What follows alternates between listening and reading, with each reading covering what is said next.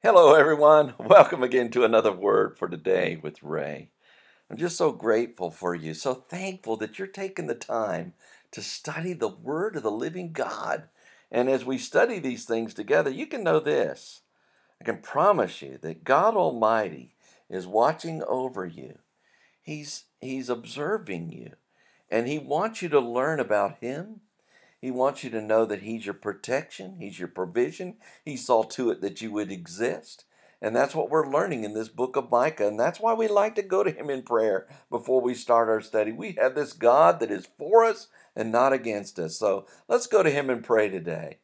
Uh, Lord, we give you thanks today and we praise you, Father, that you really do provide for us. It was you that saw that we would exist in the first place and you gave us promise that you would provide for us, that you would protect us, you'd watch over us. And Lord, what a great uh, honor that is for us. We want to bless you and we want to thank you for it today. We're so grateful for you. We're grateful for your word that reveals how this is your very nature.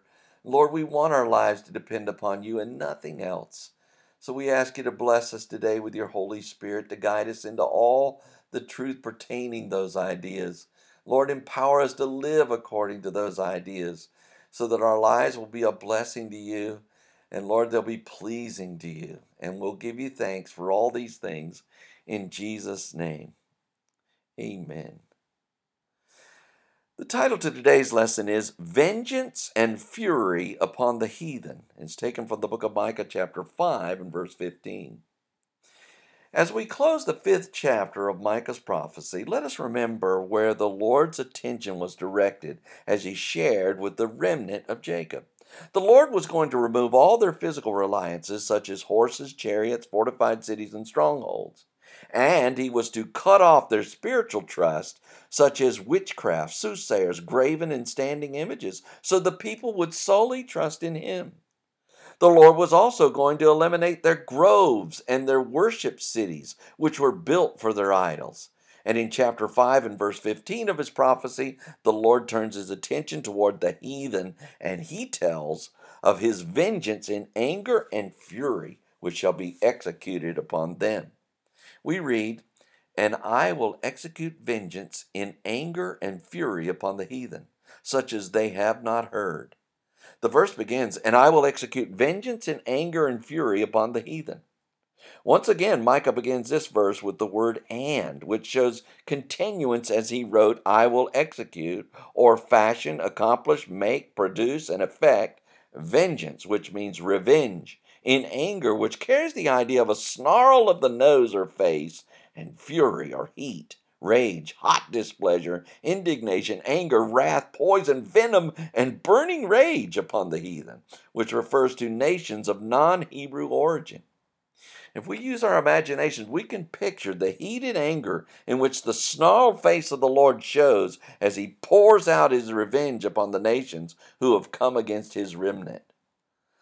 The verse goes on to say, such as they have not heard, as though to emphasize the level to which the anger and fury of the Lord will be poured out, Micah added, such as they, speaking of the nations opposed to Israel, have not heard, or understood, or perceived with concern.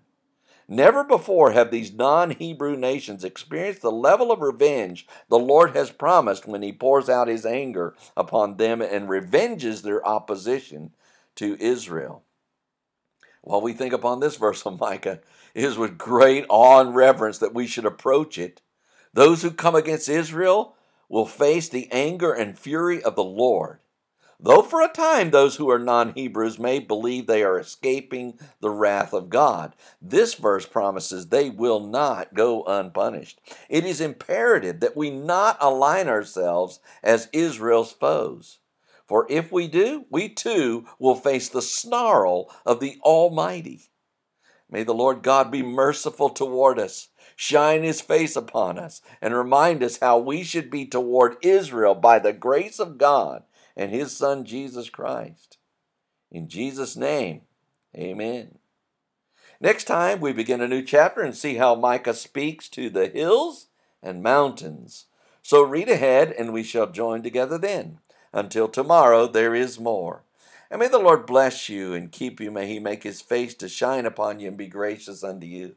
May the Lord lift up his countenance upon you and give you peace as you continue to study his word. In Jesus' name.